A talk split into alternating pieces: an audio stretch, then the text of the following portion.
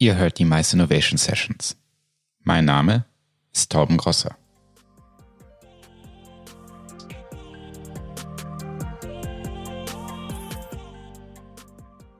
Herzlich willkommen zu den Mice Innovation Sessions. Wir stellen euch Menschen, Ideen und Organisationen vor, die unsere Branche verändern. Wir nehmen euch mit durch die spannende Welt der Maisbranche und finden heraus, was uns bewegt. In dieser Folge haben wir eine Geschichte und ein Interview für euch. Wir haben vor gut zwei Monaten das erste Mal über die anstehenden virtuellen Veranstaltungen aufgrund der Covid-19-Epidemie gesprochen. Damals haben wir eine Veranstaltung gefunden und vorgestellt, die innerhalb von 48 Stunden digitalisiert wurde. Was passiert aber, wenn man dafür etwas mehr Zeit hat und vor allem, wie können Unternehmen und Verbände finanziell von virtuellen Veranstaltungen leben? Immerhin bedeutet virtuell nicht echt, aber echt erscheinend. Hört selbst. Hallo, ich bin Ines Mörs und ich bin Geschäftsführerin der Bundesarbeitsgemeinschaft Schuldnerberatung e.V. Ines, wie so viele Menschen in unserer Branche, ist eigentlich keine Veranstaltungsplanerin. Ines ist das, was wir in der Branche oft als versehentliche Veranstaltungsplaner bezeichnen. Also Menschen, die Veranstaltungsplanung zwar nicht als Beruf gewählt haben, aber trotzdem durch ihren Job dazu kommen, Veranstaltungen zu organisieren.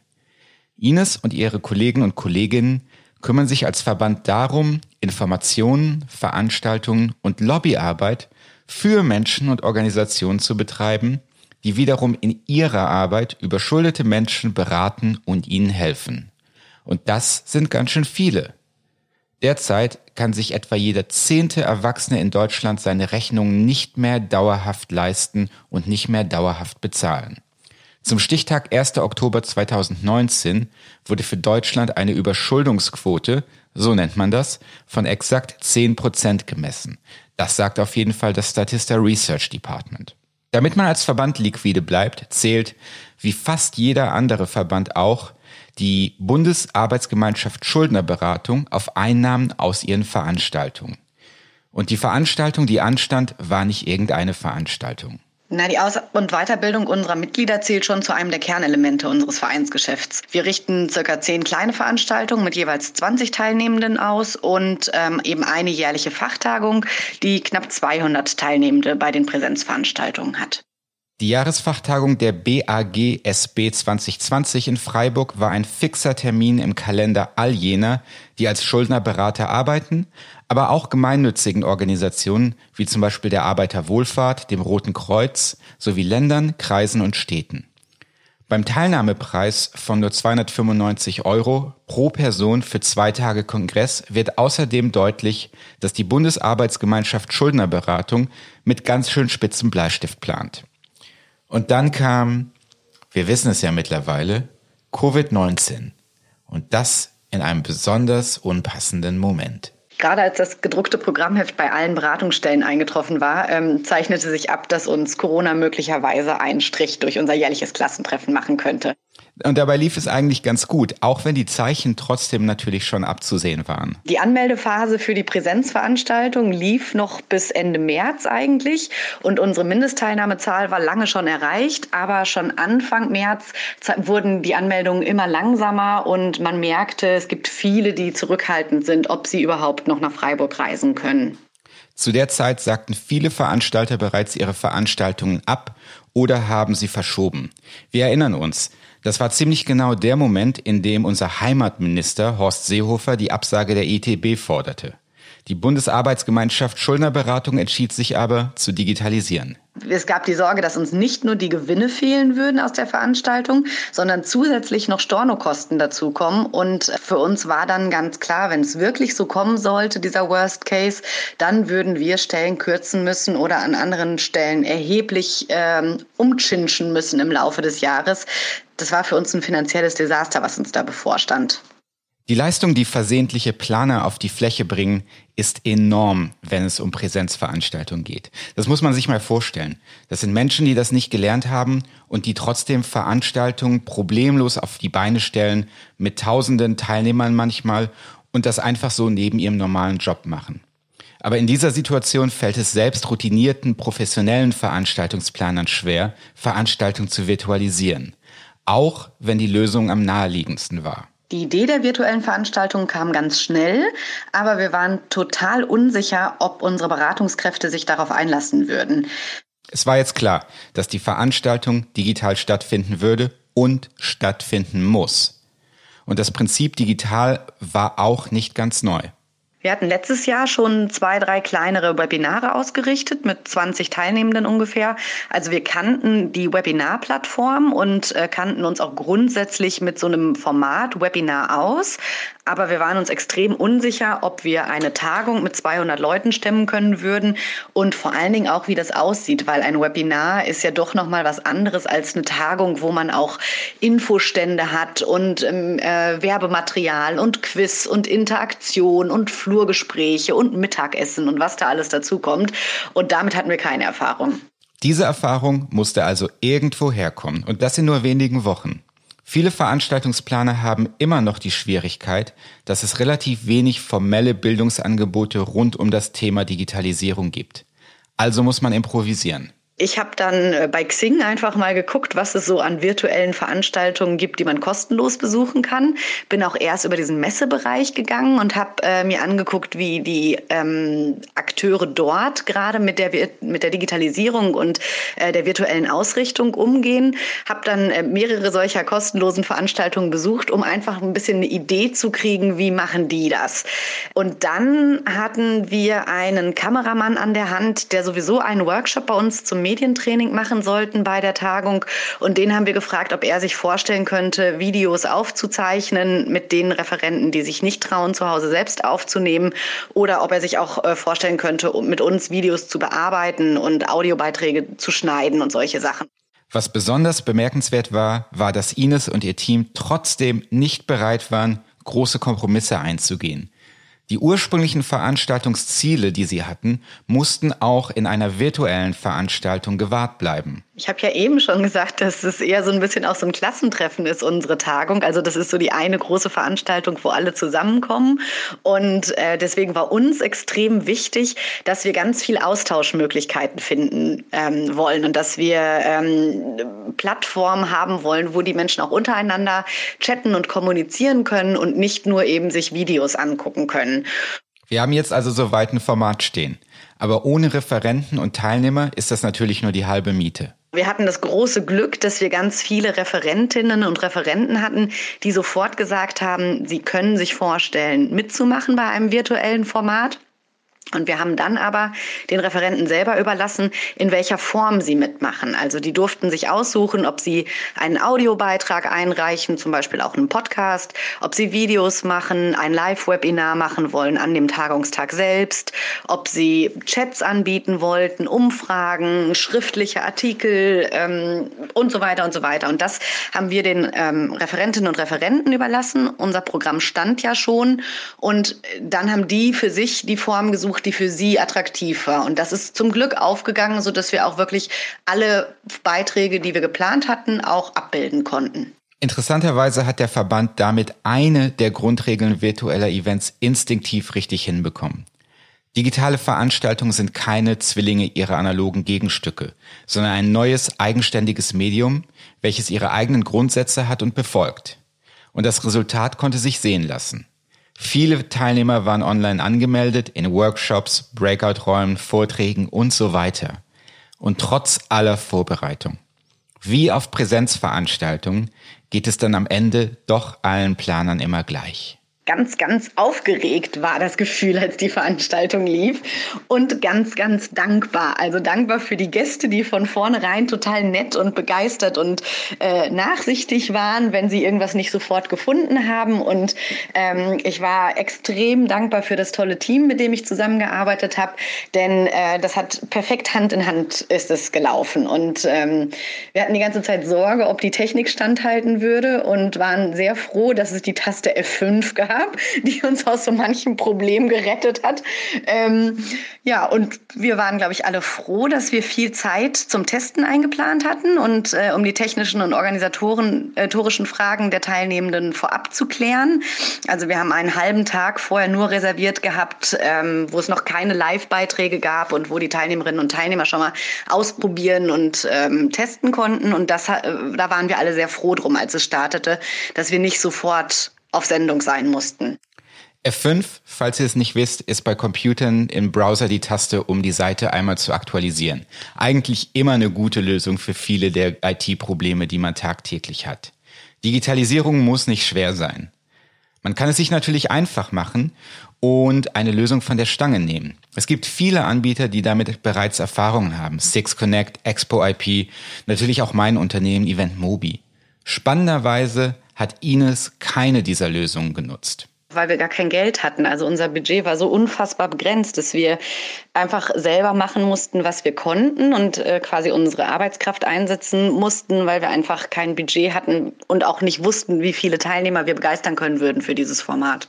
Die Schuldnerberatung hat also quasi in Patchwork-Arbeit ihr eigenes System zusammengebaut, welches genau auf ihre Zwecke passte. Wie wir aber bereits am Anfang gehört haben, ist die Veranstaltung ein zentraler Teil auch der Verbandsfinanzierung.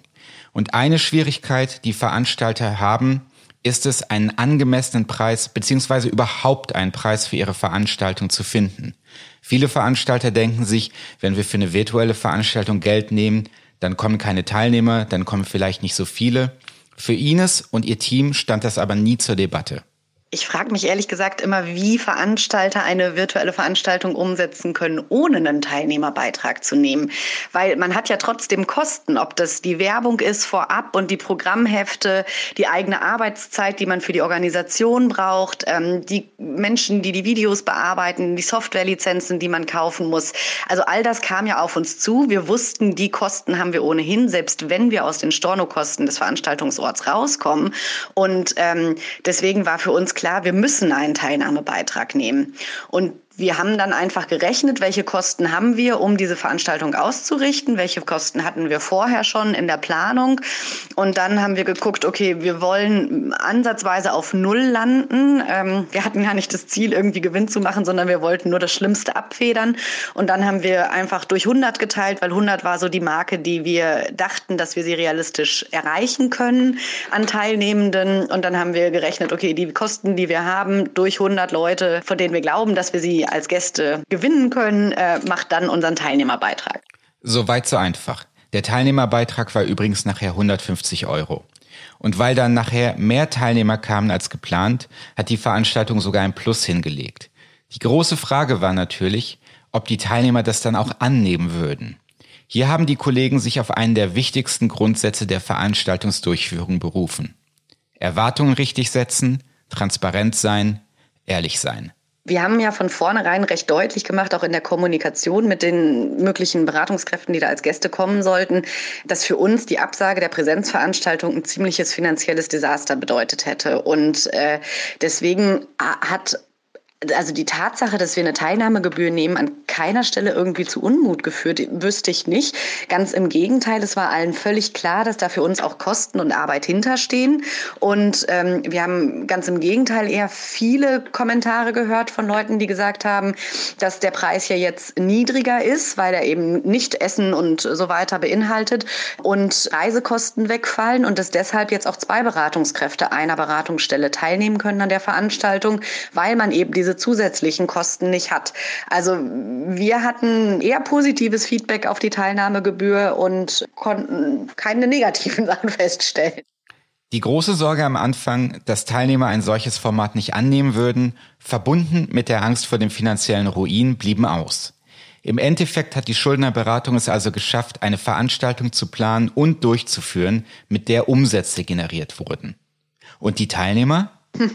Komplett positiv. Also als es losging, fühlte man sich ähm, sowieso so ein bisschen, als wäre man ganz nah bei den anderen Teilnehmenden, weil es immer wieder so Fragen gab wie, ach, hast du eigentlich schon den und den gesehen? Und ach, ich treffe mich gleich mit dem und dem noch in dem Chatraum und so. Und ähm, das war wirklich irgendwie ganz schön und ganz lebendig und ganz nah.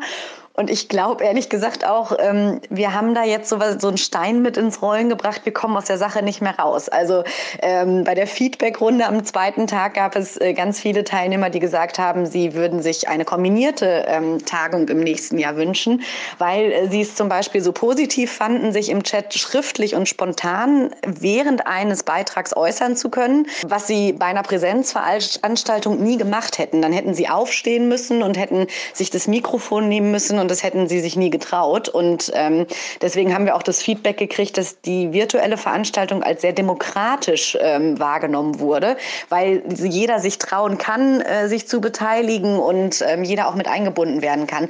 Und sei es nur durch so Umfragen zwischendurch bei einem Live-Beitrag und äh, Feedbackrunden, die man natürlich auch in einem großen Plenum bei einer Präsenzveranstaltung sich einholen kann, aber ähm, ja, dadurch einfach nochmal besser direkt einen Spiegel bekommt. Dafür hättet ihr natürlich auch eine Event-App nutzen können. Natürlich ist aller Anfang schwer und auch die BAGSB hat es nicht immer leicht in diesem Prozess. Was hier aber hilft, ist die alte Faustregel. Testen, testen, testen. Ja, es gab so ganz viele äh, kleine Schwierigkeiten und Sorgen, so wie das irgendwie die Plugins auf der Seite sich nicht miteinander vertragen haben und dann plötzlich der Passwortschutz nicht funktionierte und manche Sachen nicht mehr angezeigt wurden und so. Aber was gut war, war, dass wir ja äh, vor der virtuellen Tagung alles testen konnten, ohne dass es die Teilnehmenden äh, im Live-Prozess mitkriegen. Also wir hatten ja die Möglichkeit, uns die Videos anzugucken und so lange zurechtschneiden zu lassen von den aufgezeichneten Beiträgen jetzt bis wir damit zufrieden waren. Wir konnten die Umfragemodule testen, wir konnten zwischendurch schon mal einzelne Gäste ähm, auf die Seite lassen und konnten sagen, führt euch mal durch und guckt mal, ob ihr zurechtfindet, welche Fragen müssen wir in den FAQs noch aufnehmen und so weiter. Also wir haben selbst am frühen Morgen der Tagung noch Korrekturen auf der Seite vorgenommen und selbst das haben ja dann die Teilnehmenden nicht mitgekriegt, was bei einer Präsenzveranstaltung äh, sicherlich schwieriger gewesen wäre, wenn man da plötzlich noch mal hätte die Bühne umbauen müssen. Toi, toi, toi. Zum Glück gab es keine riesigen Probleme bei der Planung. Es gab nur ganz viel Unsicherheiten. Also es gab ganz viel Unsicherheit, ob die Technik standhalten würde, ob alle Referenten sich rechtzeitig zuschalten und ob wir sie auch finden in den Chaträumen und so äh, oder ob sie untergehen würden im Gewusel der vielen Teilnehmer. Also es gab ganz viele Unsicherheiten, aber keine Probleme. Und so hat die BAXP, also so wie Bundesarbeitsgemeinschaft Schuldnerberatung, nicht wie Bugs Bunny, es geschafft, eine spannende, runde und funktionierende Veranstaltung zu liefern. Und das in nur wenigen Wochen. Die Vorteile der digitalen Veranstaltung liegen dabei auf der Hand. Natürlich keine Infektionsgefahr, aber auch weniger Reisekosten. Damit konnten aus den einzelnen Beratungsstellen, das haben wir gerade gehört, zu den gleichen Kosten sogar zwei bis drei Mitglieder an der Veranstaltung teilnehmen. Als positiven Nebeneffekt gibt es von allen Vorträgen automatisch Aufzeichnungen online, die frei wählbar abgerufen werden können. Und für viele Teilnehmer und Teilnehmerinnen der Jahrestagung war dies auch die Möglichkeit, endlich mal die eigenen Technikkenntnisse aufzubauen. Deshalb steht natürlich die Frage im Raum, ob man nicht in Zukunft alle Jahrestagungen digitalisieren sollte. Aktuell denke ich nicht. Wir haben von ganz vielen Teilnehmenden die Rückmeldung gekriegt, dass sie sehr, sehr zufrieden waren und es viel besser fanden, als sie gedacht hätten. Aber dass eben ja auch zu Vereinsleben dazu gehört, dass man sich auch im echten Leben kennt und sieht.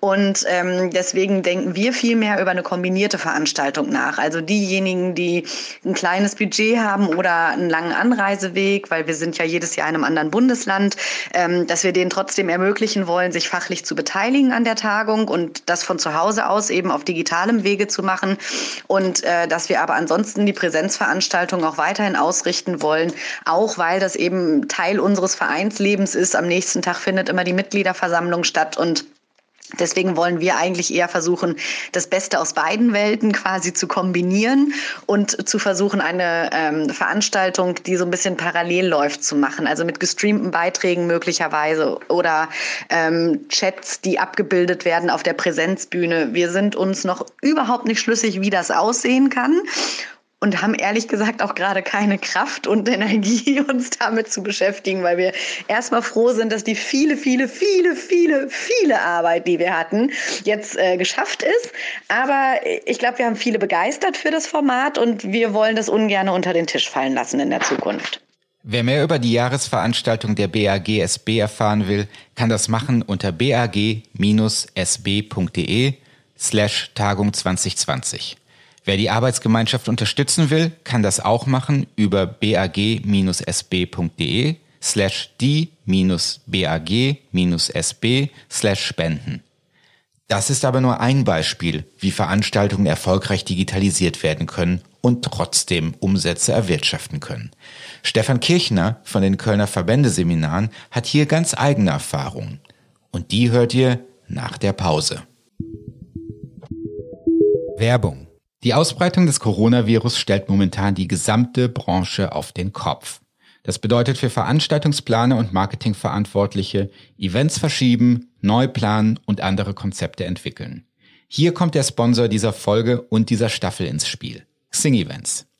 Xing Events unterstützt euch nicht nur bei der Abbildung eures virtuellen Events, sondern hilft euch mit seiner intelligenten Vermarktungslösung auch, eure Veranstaltung gezielt bei eurer Zielgruppe bekannt zu machen. Das heißt, ihr könnt entscheiden, wer soll in seinen Xing-Feeds eure Veranstaltung sehen. Ausgewählt nach Beruf, Karrierelevel, Ort, Interessen und so weiter. Und das für 17 Millionen Xing-Nutzer. Die Leute können sich dann dort direkt auf eurer Eventseite anmelden. Interessenten, die noch unsicher sind, sprecht ihr mit Event-Updates oder persönlichen Einladungen einfach nochmal an. Wir haben das bei vergangenen Events ein paar Mal ausprobiert und durch die Bank weg mindestens 20 Prozent mehr Teilnehmer gehabt. Wenn ihr das auch testen wollt, dann schaut auf xingevents.com slash de slash podcast. Das ist xing-events.com schrägstrich de schrägstrich podcast. Und ihr bekommt auf die Vermarktungspakete von Xing Events 15% Rabatt. Mein Tipp on top. Auf dem Blog von Xing Events findet ihr jede Menge Tipps und Tricks zum Umgang mit der Corona-Krise. Vielen Dank nochmal an unseren Partner Xing Events. Werbung Ende. Herzlich willkommen zurück und schön, dass ihr noch da seid. Und auch nochmal ein großes Dankeschön an unseren Sponsor Xing Events, die diese Staffel überhaupt erst möglich gemacht haben. Im zweiten Teil spreche ich mit Stefan Kirchner. Stefan ist international erfahrener Veranstaltungs- und Marketing-Experte für Seminare, Fachforen, Kongresse, Messen und digitale Veranstaltungskonzepte. Bevor er als Bereichsleiter Veranstaltung der Kölner Verbändeseminare angefangen hat, hat er unter anderem bei IIR gearbeitet. Jetzt steht er aber hinter vielen bekannten Veranstaltungen, wie zum Beispiel dem Verbändekongress, den zwei Infotagen Verband und vielen, vielen Seminaren, die das Verbandsleben in Deutschland aktiv mitgestalten. Stefan, schön, dass du da bist. Hallo, grüß dich. Was mich mal interessiert, jetzt gleich, um mal einfach mit der Tür ins Haus zu fallen. Äh, was macht ihr mit virtuellen Veranstaltungen? Musstet ihr da irgendwie umstellen? War das für euch auch nur eine erwartete Situation oder war das äh, einfach nur das Weitergeführe von dem, was ihr sowieso schon macht? Mhm. Ich denke, Corona war für uns wie für viele andere auch, ähm, was Veranstaltungen angeht, eine ziemliche Umstellung. Mhm. Von heute auf morgen äh, waren wir halt gezwungen, Präsenzveranstaltungen zu stoppen oder äh, zukünftig erstmal gar nicht mehr durchzuführen, weil sich die, die Lage, äh, also die, die rechtliche Lage ja gravierend geändert hatte. Äh, ein Beispiel, um das äh, kurz zu nennen, war der 17. Deutsche Verbändekongress, der am 16. 17. in Berlin stattgefunden hätte, den wir dann aber drei Tage vorher dann äh, ebenfalls canceln mussten, weil dann auch die ähm, äh, Regierung gesagt hatte, äh, dass Veranstaltungen unter 1000 Teilnehmer nicht mehr durchzuführen sind, ähm, heißt für uns ein ziemlicher Schock und äh, somit auch virtuelle Veranstaltungen Neuland. Und ich meine, ein großer Teil von eurem, von eurem täglichen Brot und von eurem Geschäft sind zum Beispiel Seminare, die ja persönlich nicht mehr stattfinden konnten. Habt ihr die jetzt einfach komplett auf die lange Bank geschoben oder was habt ihr mit denen gemacht? Also die natürlich die erste Reaktion äh, war, ähm, dass wir unser, unser gesamtes Portfolio äh, verschoben haben. Also wir hatten ja viele Veranstaltungen, die noch im für März und April jetzt schon vermarktet waren und angekündigt äh, wurden. Äh, die haben wir erstmal mit den Teilnehmern äh, einvernehmlich in den Herbst äh, äh, verschoben. Aber parallel haben wir uns natürlich auch Gedanken gemacht, wie verdienen wir jetzt äh, im Veranstaltungsgeschäft äh, bis einschließlich Juni, als man auf das halbe Jahr äh, gerechnet, ähm, wie verdienen wir dann unser Geld? Und da war natürlich äh, an, an erster Stelle ähm, virtuelle Veranstaltung, mit denen wir aber bis dato noch überhaupt keine Erfahrung gesammelt hatten. Mhm. Und nehmt ihr für diese virtuellen Veranstaltungen, ich frage jetzt einfach mal so frei raus, ähm, gibt es da eine Teilnahmegebühr? Also du sagtest ja, ihr müsst irgendwie auch gucken, dass ihr natürlich wirtschaftlich bleibt. Nehmt ihr dafür Geld? Ja, ähm, das war auch der, also der Punkt, den ich am allerkritischsten gesehen habe. Es gibt, äh, oder gefühlt direkt nach, nach Ausbruch Corona, für mich ist das so die Day der 16., 17. März mit der Stornierung des, des, äh, des Kongresses, mhm. ähm, wo das quasi umfassend äh, zum Veranstaltungsverbot gekommen ist, ähm, explodierten auch virtuelle Veranstaltungen, also Webinare. Ja. Ähm, und äh, gefühlt 90 Prozent davon äh, sind, werden kostenlos angeboten. Und ähm, da hatte ich dann schon arge Bauchschmerzen, wie können wir da jetzt äh, äh, auch Geld verdienen künftig mit Veranstaltungen. Und äh, wir hatten aber auch gar keine andere Möglichkeit, als, als äh, von vornherein zu sagen, wir müssen damit Geld verdienen, also nehmen wir auch Geld dafür. Genau, und da hatten wir auch gerade Ines im ersten Teil gehört, die auch für ihre Veranstaltung Geld genommen hat. Und bei der war es ja zum Beispiel so, dass das Feedback der Teilnehmer durch die Bank weg durch positiv war. Die ist natürlich in einem anderen Bereich jetzt unterwegs gewesen als, als ihr. Wie läuft das bei euch? Also wie wurde es von euren Teilnehmern und Teilnehmerinnen aufgenommen? Bevor wir vielleicht dann auf die Inhalte eingehen, um es ganz grob zu sagen, die Veranstaltungen, die wir jetzt äh, schon durchgeführt haben, also ich habe circa 12 bis 14 Themen momentan äh, im, im Webinarbereich äh, installiert, äh, durchaus positiv, also durchweg positiv. Mhm. Heißt, die äh, Teilnehmer nehmen das Angebot äh, sehr, sehr gut auf und sind sehr, sehr zufrieden damit. Das heißt aber, also ihr, ihr, ihr nehmt Geld dafür, die Leute nehmen das auf und sind zufrieden damit. Und ähm, eine der wichtigen Fragen, die sich gerade so stellte, wir hatten das, um nochmal auf das Beispiel zurückzukommen, bei Ines gehört, die hatte gesagt, okay, wir müssen mindestens schauen, dass sich das Ganze deckt und jeder, der mehr kommt, bringt quasi einen Profit rein. Das heißt, die haben da eine relativ knappe Rechnung gefahren. Man weiß ja, was so Seminare quasi kosten. Also die kosten Preis X und das hat sich auch über die Jahre so eingespielt. Da gibt's auch einen Markt dafür. Hier gibt's ja jetzt überhaupt keinen Markt. Und du hattest gerade eben gesagt, ganz, ganz viele Webinare, die jetzt in den Markt reingehen, sind auch erstmal kostenlos, weil die Leute sich einfach nicht trauen, irgendwelche Gebühren dafür zu verlangen. Ähm, wie, wie legt man da einen Preis fest? Redet man da einfach oder was habt ihr da gemacht? Also es ist ein auf mehreren Ebenen. Äh, das erste ist Erfahrung, ist ein Erfahrungswert aus den Präsenzveranstaltungen. Ich weiß ungefähr, oder äh, so über das gesamte Portfolio weiß ich, im Seminar- und Workshop-Bereich liegt der bei uns so zwischen 40 und 60 Prozent Cross-Profit. Mhm. Das, das ist dann quasi das, was ich ja mit, mit meiner Abteilung äh, dann über das gesamte Portfolio in, in diesem Bereich äh, erwirtschafte. Jetzt ist die Frage ganz einfach, was, wie muss der Preis dann äh, angelegt sein im, im Webinarbereich. Ich kann ihn nicht genauso oder den Cross Profit kann ich nicht genauso berechnen, einfach aus dem Grunde, weil Webinare deutlich kürzer sind. Also im Gegensatz zu einer Präsenzveranstaltung beispielsweise äh, ist ein Webinar bei uns äh, so zwischen 75 und, und, und 90 Minuten lang. Mhm. Ein oder andere vielleicht auch 120 Minuten. Das heißt, dann habe ich mein Bauchgefühl noch ein bisschen spielen lassen. Für was ist ein Teilnehmer äh, dann bereit, noch zu zahlen? Und wir verdienen auch noch ganz gut und ab welcher Teilnehmerzahl. Das heißt, ähm, Bauchgefühl plus, was haben wir bisher verdient und welche Teilnehmerzahl brauche ich künftig, äh, um vielleicht in ähnliche Regionen zu kommen. Das hat mich so ein bisschen geleitet bei der ganzen äh, äh Preisdiskussion. Letztendlich, äh, wenn ich jetzt, sind wir beim, beim, bei der Preisfindung bin ich circa bei einem Drittel von der klassischen Veranstaltung. Ähm, Vorteil bei Webinaren aber, das muss man ganz klar dagegen rechnen, ist, ich habe so gut wie gar keinen Marketingaufwand. Ich trage kein Risiko, was die Hotelkosten angeht. Mhm. Also heißt, äh, ich muss im Vorfeld mir nicht überlegen, bis wann ich das stornieren muss und habe dann auch gar keine Hotelkosten, weil ein Webinar nun eh mal im, im, im virtuellen stattfindet. Ähm, aber auch Referentenkosten etc. oder auch die Kosten für die Organisation, die ja nicht mehr anreisen muss, äh, sind, de, fallen dementsprechend weg. Somit ähm, sind wir ungefähr 20 bis 30 Prozent unter, unter, unter dem Gross Profit äh, eine, eines klassischen äh, einer klassischen Veranstaltung. Mhm. Und du hattest jetzt gesagt, du hast über Bauchgefühl geredet. Und da ist natürlich auch die Frage einfach, was hat das für ein, äh, was ist quasi der, der, der intrinsische Wert von so einer Veranstaltung? Und ähm, Wir hatten jetzt zum Beispiel vorhin in dem, äh, bei Ines gehört, die hatte eben gesagt, okay, wir haben natürlich wesentlich weniger Kosten, weil kein Essen und so weiter und so fort. Glaubst du, dass solche Sachen, also wenn ich jetzt an Seminare denke, so Kaffeepausen, haben die eigentlich für die Teilnehmer einen Wert, für den die auch bereit sind zu bezahlen und wo die bei diesen Webinaren sagen würden, okay, das habe ich da nicht, also folglich müsste der Wert geringer sein? Oder sind das Sachen, die eigentlich eher als, ich sag mal, Deko oder quasi Kollateral mitkommen und eigentlich gar keinen eigenen Wert haben. Das heißt, selbst wenn man auf die verzichtet, also jetzt keine Kaffeepause mehr hat und vielleicht morgens kein Stück Kuchen oder nachmittags kein Stück Kuchen, trotzdem der Wert des Webinars gleich bleibt? Nein, also der ist nicht gleich. Einfach aus dem Grunde, dass der direkte Austausch zwischen den Teilnehmern fehlt.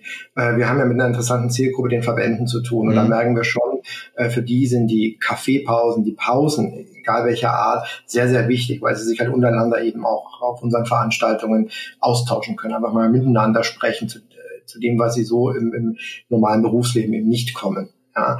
Aber äh, das Entscheidende oder der Wert eines Webinars äh, bemisst sich man kann ein Webinar nicht eins zu eins mit einer Präsenzveranstaltung vergleichen. Und was es jetzt momentan geht, ist aus unserer Sicht äh, unsere, unsere also Verbände ähm, mit Informationen weiterhin auch versorgen zu können. Und äh, wir haben zum Beispiel einen fantastischen Zulauf, wenn es um Themen wie Veranstaltungsrecht geht mhm. äh, oder, oder virtuelle Mitgliederversammlung. Weil Verbände sind ja äh, bekannt, machen selbst sehr, sehr viele Veranstaltungen, Kongresse, äh, Jahresforen, Mitgliederversammlungen etc. pp. Und das fällt denen ja auch alles weg. Und das sind ja auch rechtliche Fragen, die sich daraus ergeben. Und genau diese Themen sind es, die momentan auch bei uns wunderbar funktionieren, wo wir dann natürlich auch im Vergleich zu einer Präsenzveranstaltung äh, sogar deutlich besser skalieren.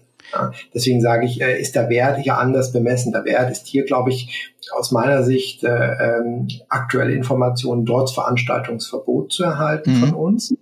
Ähm, und vielleicht dann auch mal in Zukunft solche Dinge wie sich ersparende Reisekosten, äh, die man ja nicht mehr, die, die man nicht mehr hat, dass man vielleicht sogar zwei oder drei, das hat ja die Vorrednerin auch schon gesagt, Teilnehmerin dann zu, zu einer Veranstaltung dann anmelden kann, weil eben diese ganzen Kosten drumherum, weil ein Veranstaltungspreis setzt sich ja dann für den Teilnehmer aus verschiedenen Komponenten zusammen nachher, äh, dann eben nicht mehr hat. Aber momentan ist es einfach ähm, die Aktualität, die wir mit den Webinaren bieten können. Da habe ich noch mal eine Frage. Du hast gerade eben gesagt, ähm, so ein Webinar ist halt nicht eins zu eins das gleiche wie eine Präsenzveranstaltung. Und wenn wir jetzt über die Inhalte sprechen, nutzt ihr da trotzdem die gleichen Inhalte, die ihr auf solchen Präsenzveranstaltungen momentan nutzt? Oder seid ihr da an einem Punkt, wo ihr auch probiert, die Inhalte der Webinare tatsächlich auf das Online-Medium anzupassen? Oder könnt ihr einfach die gleichen Inhalte online fahren, wie ihr analog gefahren wärt? Klar, das war jetzt am Anfang der Versuch zu sagen, wir nehmen unser Portfolio her, was haben wir so an Themen und bieten die jetzt erstmal ähm, im, im, als Webinar an. Aber natürlich die Erfahrung oder, oder auch wenn man nach rechts und links schaut, zeigt ja, dass man jetzt eine Präsenzveranstaltung nicht eins zu eins einfach auf sechs Stunden dann im Webinarbereich dehnen kann. Das würde nicht funktionieren. Das hatte ich ja gerade gesagt. Die sind im Schnitt bei uns äh, 60 bis 90 Minuten lang. Das heißt, von der Länge her äh, äh, ändert sich auf jeden Fall schon mal was zu den Präsenzveranstaltungen. Das heißt, die müssen auch punktierter, also auf den Punkt kommen. Man cuttet dann eben auf einer Präsenzveranstaltung das Wichtigste oder die zentrale Message äh, heraus.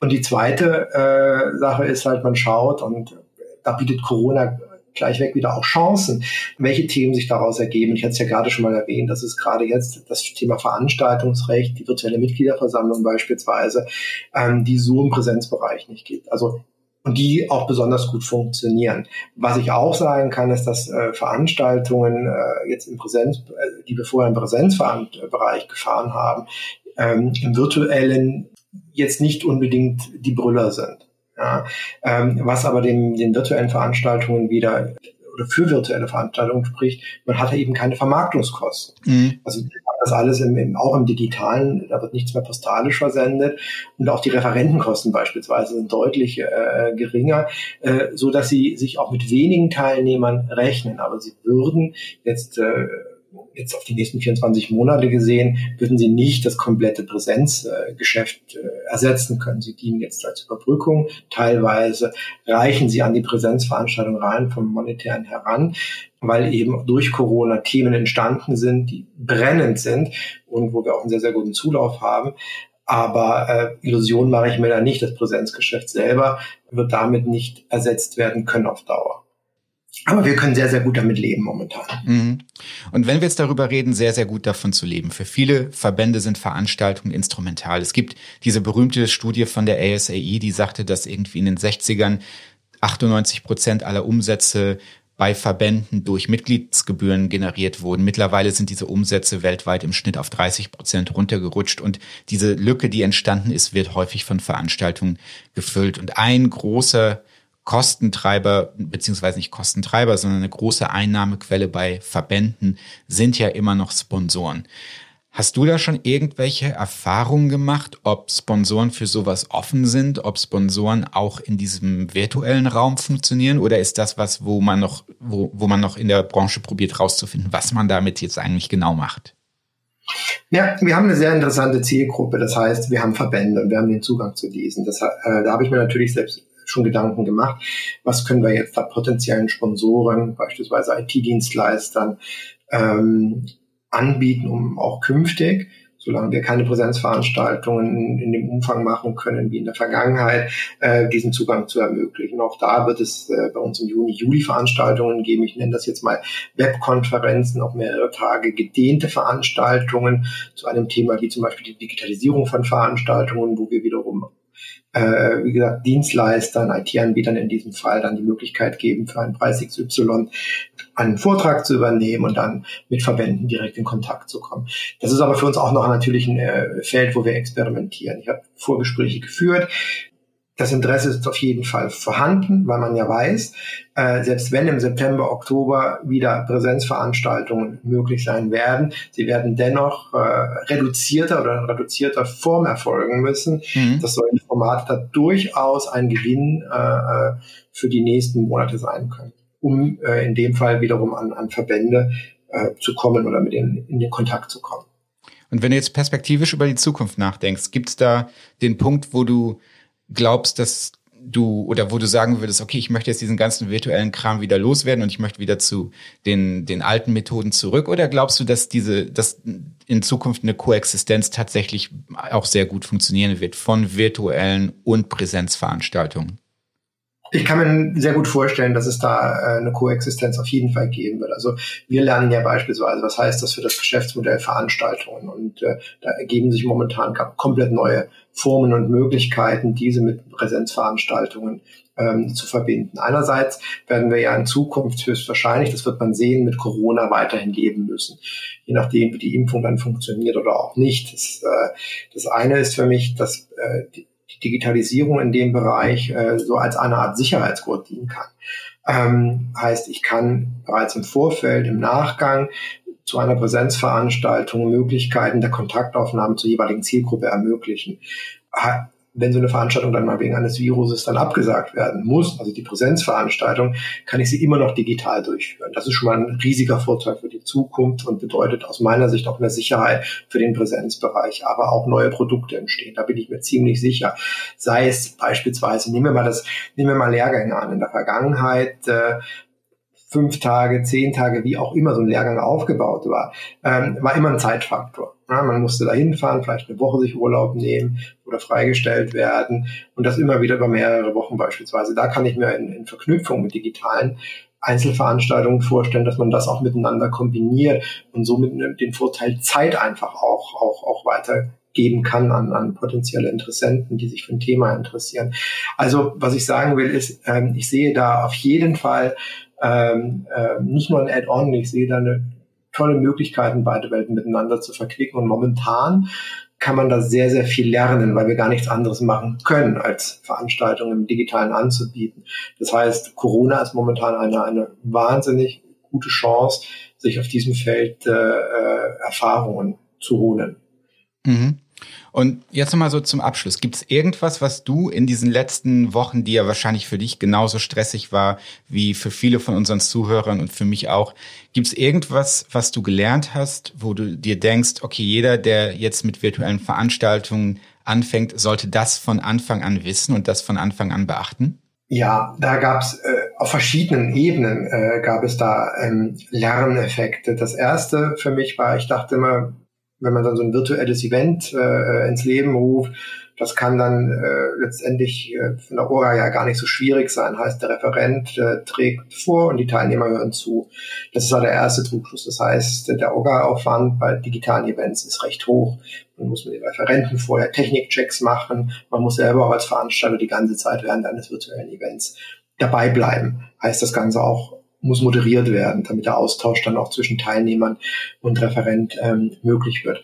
Das zweite Big Learning war die Vermarktung. Es funktioniert alles deutlich, deutlich kurzfristiger, während wir im Präsenzbereich äh, so zwischen 12 und 15 Wochen Vermarktungszeit äh, eingeplant haben, kommen hier teilweise 80, 70 Prozent der Anmeldungen ein bis zwei Tage vorher. Also mhm. das ist eine Erfahrung, die wir jetzt im, im Vermarktungs, äh, mit der Vermarktung von virtuellen Events gemacht haben. Und das dritte Learning war für mich einfach, äh, und das ist jetzt ein sehr positives, äh, Austausch kann genauso gut funktionieren wie auf einer Präsenzveranstaltung. Also äh, wir haben unglaublich spannende Fragerunden ähm, und da sind wir aber, er muss moderiert werden, aber das funktioniert ausgesprochen gut. Damit hätte ich nicht gerechnet. Also ich hatte wirklich immer gedacht, naja, da trägt dann jemand vor und dann wird das halt eben abgespult. Und dann sind wir wieder alle fertig und gehen da raus. Das ist nicht der Fall. Also es gibt unglaublich viele Fragen, gerade zu den aktuellen Themen. Und äh, es, es entsteht auch eine gewisse Dynamik. Kann man nicht mit Präsenzveranstaltungen vergleichen, aber die Teilnehmer sind durch die, We durch die Bank weg äh, mit unseren Veranstaltungen und die, der Möglichkeit, Fragen zu stellen, zufrieden bisher. Cool. Vielen Dank für deine Einblicke, Stefan. Ich bin endlos dankbar, dass du und ihr eure Erfahrungen mit unseren Zuhörern teilt. Und als ich das erste Mal hörte, dass ihr damit tatsächlich relativ schnell Erfolg hattet, war mir klar, dass wir auch darüber reden müssen und dass wir auch der Branche einfach erzählen müssen, dass nur weil Veranstaltungen jetzt online sind, dass die nicht automatisch auch kostenlos sein müssen. Vielen Dank, Stefan, dass du dir die Zeit genommen hast. Danke. Wir glauben natürlich nicht, dass wir alle Aspekte in einer Folge abdecken können. Was fehlte euch? Wo lagen wir richtig? Wo gebt ihr uns vielleicht auch nicht recht? Ihr könnt uns das in den Kommentaren auf zeus-eventtech.de mitteilen, auf Facebook oder auf Twitter unter Zeus Eventtech. Die Mice Innovation Sessions sind eine Gemeinschaftsproduktion des Zusammenschlusses der Eventtechnologieunternehmen und Startups Zeus und der TV Tagungswirtschaft. Vielen Dank, dass ihr dabei wart. Yannick Pecker ist unser Produzent und wie der Kneipenbesuch, den wir alle gerade so vermissen. Wir werden produziert und aufgenommen, diesmal in den Zeus Studios in Berlin-Kreuzberg und in Berlin-Wedding. Denkt daran, diese Folge und unseren Podcast mit euren Kollegen und Freunden zu teilen. Die Mice Innovation Sessions gibt es unter zeus-eventtech.de oder überall dort, wo ihr eure Podcasts herbekommt, also zum Beispiel auf Spotify, iTunes und so weiter. Zu der letzten Folge dieser Staffel hören wir uns in 14 Tagen. Bis dahin, bleibt schön.